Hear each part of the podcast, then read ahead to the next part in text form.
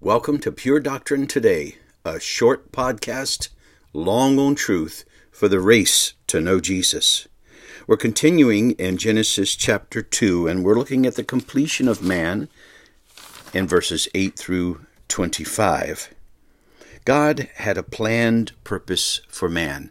Again, verse 15 of Genesis 2 The Lord God took the man and put him in the garden to work it and to keep it. God put him in the garden. It was his sovereign act to put man in this prepared place, this place of provision, this place of that was pleasant, and this place in which everything good was plentiful. There God's purpose for man could be lived out. God put him in the garden to work it and to keep it. To work it meant to labor, to produce. He would be subduing the earth, what God said was part of his commission and to keep it, watch over it, protect it. Man would be the watchman, the overseer, protecting that space, that place where God had put him. Now, note, work is man's purpose, it's our purpose. But it was given to us as our purpose before the fall. Work will also be our purpose in heaven. Hallelujah. Can't wait. How would you like to work? Hundreds of years, thousands of years, and it always be a great pleasure. It always be very fulfilling, and it always be towards a very specific purpose that would glorify God and help others.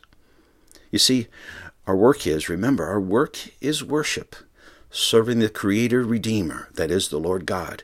And we do that by being productive, making sure what He puts in our hands is used to fulfill His purpose.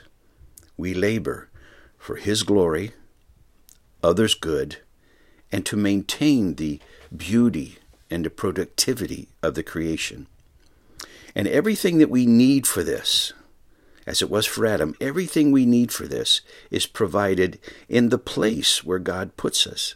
Everything Adam needed to fulfill his purpose was provided for him in the garden. So today, work is our purpose, and it's our worship. Men, their work is to keep and provide and produce and protect for the Lord God's glory and His purposes. God Himself puts us where He wants us. What job are you in? My friend, your first assumption ought to be well, it's in the place where God has put me. And I don't want to spend my life always looking for some place that's better, uh, another garden where the provision uh, will be more plentiful and more pleasant and more pleasing. God puts us in the place where He wants us, a prepared place, where everything we need will be provided to do what He's called us to do. Yet, with all the freedom of the garden, that is, every tree there, including the tree of life, all the goodness of that, God says, It's all yours. You, you may freely eat as much as you want. You choose. I give you freedom. But there's also a limit, there's a prohibition.